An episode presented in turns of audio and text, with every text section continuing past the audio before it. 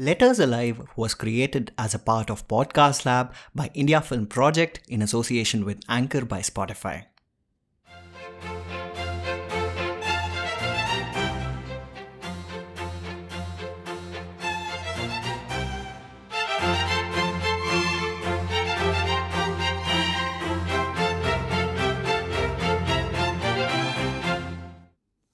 Have you ever written a letter? If you're a late millennial like me or someone from Gen Z, chances are that you probably haven't. And even if you have, have you, or rather, would you write a letter to somebody who is dead? Hello, and welcome to today's episode of Letters Alive. I am Pavan, and this is Letters Alive, where in each episode we pick a remarkable letter, dig deeper into it, get to know the personalities involved, its history, and the reasons why that letter got into existence in the first place.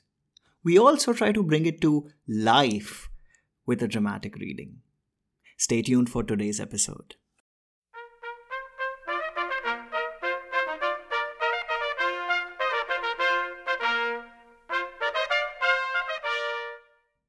The letter we are going to talk about today was written by the legendary Richard P. Feynman. It's difficult to introduce him because he was not just a physicist or a scientist, but he encompasses so many attributes in his personality. He was a great teacher, a charismatic performer, and of course, Nobel laureate. Let's get to know him a little bit better. Richard uh, Philip Feynman was born on 11th of May 1918 in um, New York to working class parents who were Jewish in origin and immigrated to United States before Richard was born. He got his bachelor's from MIT and he was the first person to get full score in mathematics and physics to get into grad school for Princeton. After spending some time in Princeton, he was recruited for Manhattan Project, which was code name for developing the atomic bomb for uh, World War II, which was dropped in Hiroshima and Nagasaki. He later went on to become professor of theoretical physics in Cornell and then later Caltech, and that earned him the title of the Great Explainer because he would explain such complex topics with such simplicity that even a layman could understand these topics. He worked in um, quantum electrodynamics, which earned him a Nobel in physics. That prize was shared. And Richard, for one, was a person who did not bother much about accolades and awards. Here's what he had to say in an interview regarding winning the Nobel. Was it worth the Nobel Prize? I don't know anything about the Nobel Prize. I don't understand what it's all about or what's worth what. And if the, the people in the Swedish Academy decide that X, Y, or Z wins the Nobel Prize, then so be it. I don't like honors. I appreciate it for the work that I did and for people who appreciate it. And I notice of physicists use my work. I don't need anything else. I don't think there's any sense to anything else. I don't see that it makes any point that someone in the Swedish Academy decides that this work is noble enough to receive a prize. I've already got the prize. The prize is the pleasure of finding the thing out, the kick in the discovery, the observation other people use it. Those are the real things. The honors are unreal to me. I don't believe in honors. Post winning the Nobel, Richard spent time in a lot of different areas. He continued to be professor in Caltech, but he also spent time to work on his drawing. And interestingly, if you look at his initial drawings when he started working on on the art, they were terrible, to put it bluntly. But within few years you see that dramatic change and and the sketches he produced later on are marvelous. So that's a lesson to all of us out here that even a genius like feynman has to put in work to improve. So do we. You cannot say that people are born with that kind of ability. You have to put in the hours and the effort to achieve mastery in any art or subject for that matter Anyways, two years before his death, Feynman was included in the Rogers Commission investigation committee, which was set to investigate why the 1986 space shuttle uh, launched by NASA, I think it was called Challenger, was met with an accident and it exploded in, in the air with, if I'm not wrong, six people dying because of that. And uh, he passed away on February 15th, 1988, because of cancer. And uh, we can we can spend hours talking about Feynman. He he had such a dynamic and charismatic personality. But today, my focus is on the letter which Feynman wrote, and he wrote lots of letters. But the letter we are going we are talking about today is the letter he wrote to his first deceased wife, Arline, and uh, it's a very very special letter. Let, let's talk about that area of Feynman's life, how he met Arline, how they decided to get married, and how that letter got its existence.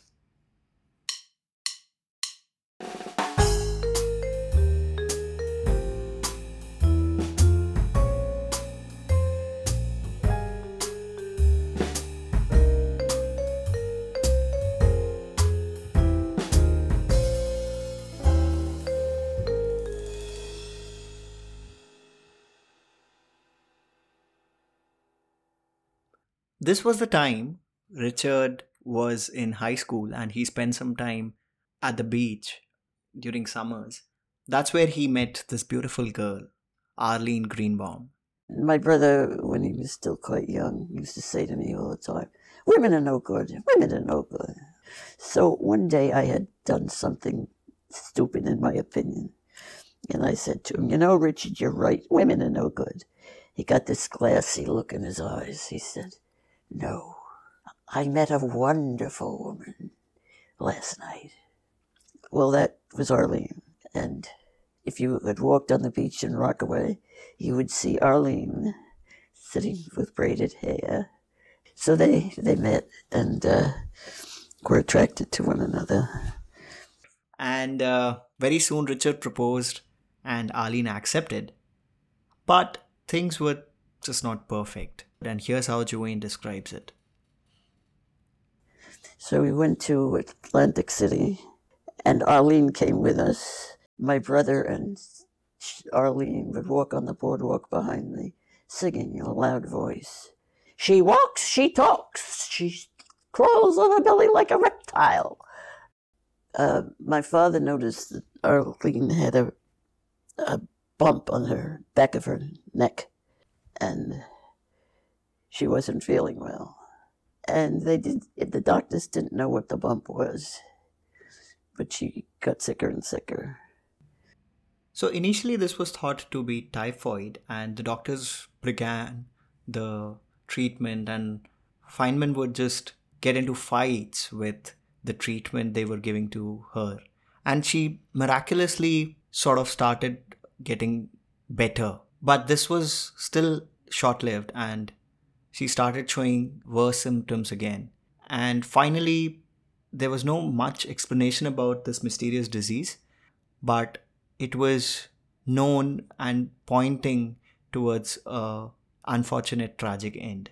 And the doctors kept the secret from her. However, Richard refused to go along with that. He promised, and rather, they both had promised to each other that they will face life with nothing but the truth. So he did not wanted to keep this fact from Arline. And uh, I'm going to read read an extract from the book called Genius: The Life and Science of Richard Feynman. It's written by James Gleick. Here's what Gleick writes. His parents, Arline's parents, and the doctors all urged him not to be so cruel as to tell a young woman she was dying. His sister Joanne, sobbing, told him he was stubborn and heartless. He broke down and bowed to tradition. In her room at Farmingdale Hospital, with her parents at her side, he confirmed that she had glandular fever. Meanwhile, he started carrying around a letter, a goodbye letter, as he called it, that he planned to give her when she discovered the truth. He was sure she would never forgive the unforgivable lie. He did not have long to wait. Soon after Arline returned home from the hospital, she crept to the top of the stairs and overheard her mother weeping with a neighbor down in the kitchen. When she confronted Richard, his letter snug in his pocket, he told her the truth, handed her the letter, and asked her to marry him. And this was the beautiful marriage proposal by Feynman. But nature had to play its part, and uh, as they were preparing for it, the disease was diagnosed as tuberculosis. And this was around 1941, where even penicillin was not discovered, and tuberculosis was a tragic and slow death sentence. And there was very little chance that somebody suffering from tuberculosis would survive. But Richard and Arline decided that they still had to marry. The parents and the families, of course, were not happy about this decision. Imagine this that you know that someone you are going to marry is going to die soon. Forget the families. It's such a. I'm short of words. I don't know whether it's brave, bold, or just plainly stupid. But that's the power of love, right? But the families, of course, were not happy, and uh, Richard's mother, especially, was not too happy to hear about this. But even after all this resistance, Richard was in love. Here's another interesting letter he wrote to Ali. I guess maybe it is like rolling off of a log. My heart is filled again and I'm choked with emotions. And love is so good and powerful, it's worth preserving. I know nothing can separate us. We have stood the tests of time, and our love is as glorious now as the day it was born. Dearest riches have never made people great, but love does it every day. We're not little people, we are giants. I know we both have a future ahead of us with a world of happiness, now and forever.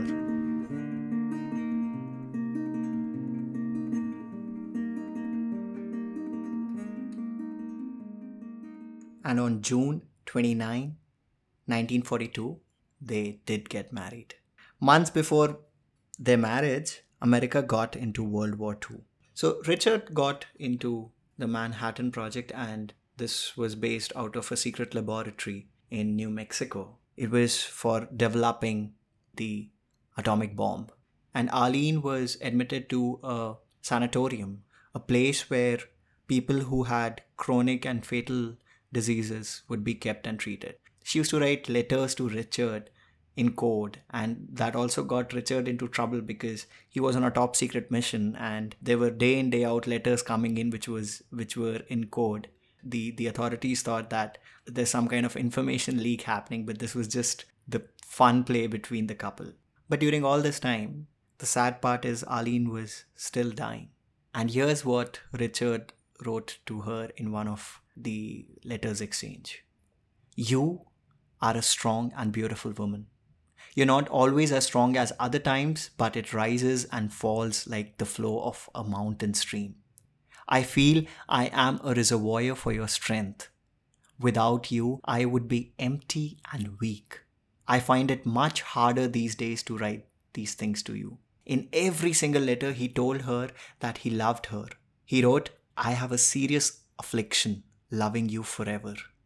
It was in early 1945, two and a half years after their marriage, that they made love for the first time because Richard was afraid that he would be harming her frail health, and Arline feared that she might transfer the disease to Richard. But then she insisted, and they went ahead and made love for the very first time.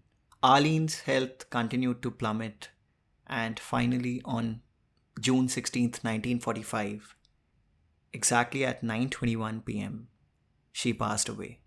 And why I mentioned that 9:21 p.m. because there's an interesting anecdote about that which we'll talk post the letter. It's a very interesting metaphysical kind of a thing which happened. So we're going to talk about that later. But yeah, Richard was in the lab and he got the call that Arline has passed away. So he rushed to see her and he arranged for her cremation the next morning. And he collected her personal belongings. And on the final page of the notebook where she used to record her symptoms, he wrote June 16, death. So I guess that was it, the end of the love story. Nah. Because this love was yet to be immortalized in that letter, which was to be written 16 months or 488 days after Arline had passed away. This letter was undiscovered for 45 years and was only made public after Feynman had died.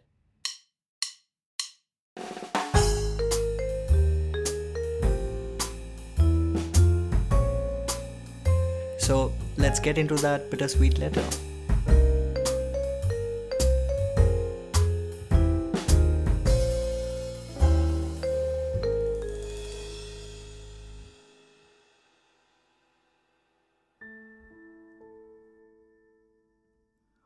October 17th, 1946.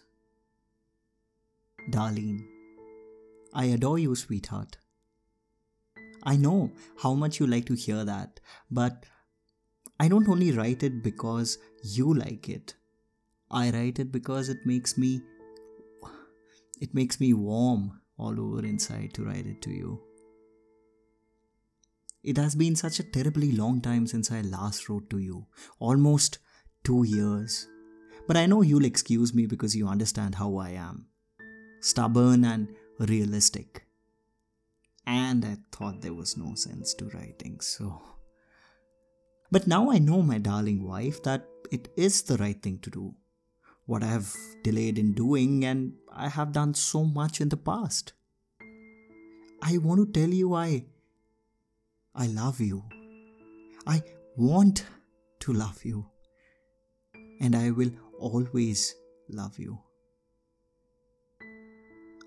I find it hard to understand in my mind what it means to love you after you are after you are dead. But I still want to comfort and take care of you, and I want you to love me and care for me. I want to have problems to discuss with you. I want to do those little projects with you. I never thought until just now that we can do that. What should we do? We started to learn to make clothes together or learn Chinese or getting a movie projector. Can't I do something now? No.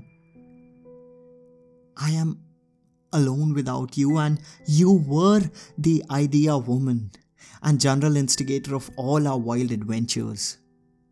When you were sick, you worried because you could not give me something that you wanted to and thought I needed.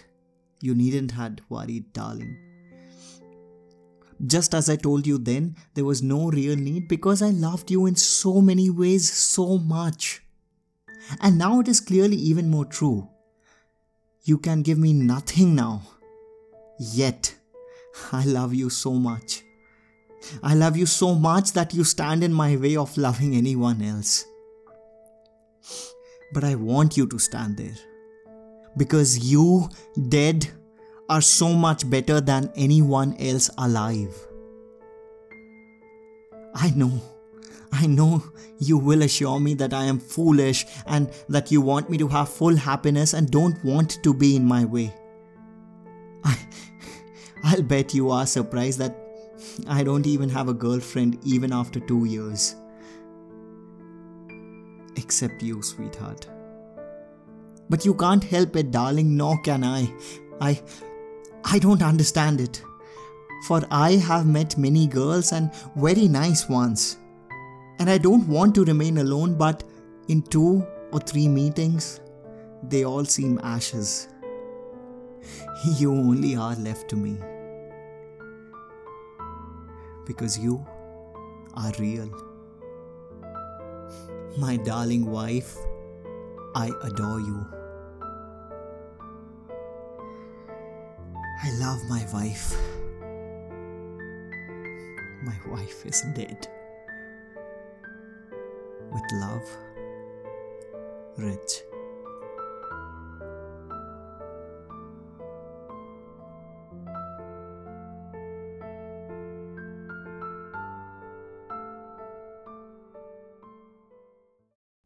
There was a postscript in that letter, and Feynman, obviously using his humor at inappropriate places, and here's one instance of that. And in that postscript, he writes, Please excuse my not mailing this, but I don't know your new address.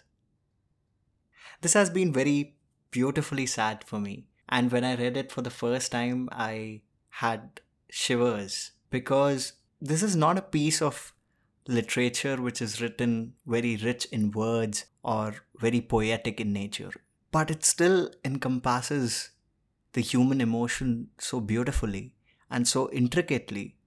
Such simple things that he mentions about what he misses about her, remembering the times they were together and how they could have done more things together. I guess that's what love boils down to, right? So, Earlier in the episode, we talked about what was special about the clock which stuck at 921 when Arline passed away. Here's what Feynman recalls in his in his book of memoirs, and I quote: Arline had kept this clock by her bedside all the time she was sick, and now it stopped the moment she died.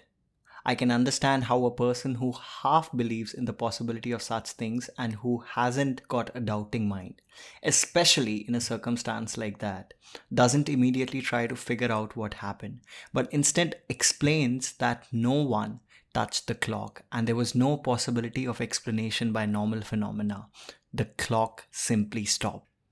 It would become such a dramatic example of these fantastic phenomena. I saw that the light in the room was low, and then I remembered that the nurse had picked up the clock and turned it toward the light to see the face better. That could easily have stopped it. I went for a walk outside. Maybe I was fooling myself, but I was surprised how I didn't feel what I thought people would expect to feel under the circumstances. I wasn't delighted, but I didn't feel terribly upset. Perhaps because I had known for seven years that something like this was going to happen. I didn't know how I was going to face all my friends up at Los Alamos. I didn't want people with long faces talking to me about it. When I got back, they asked me what happened. I said, She's dead. And how's the programming going? They caught on right away that I didn't want to moon over it. That's how Feynman recalls the entire incident.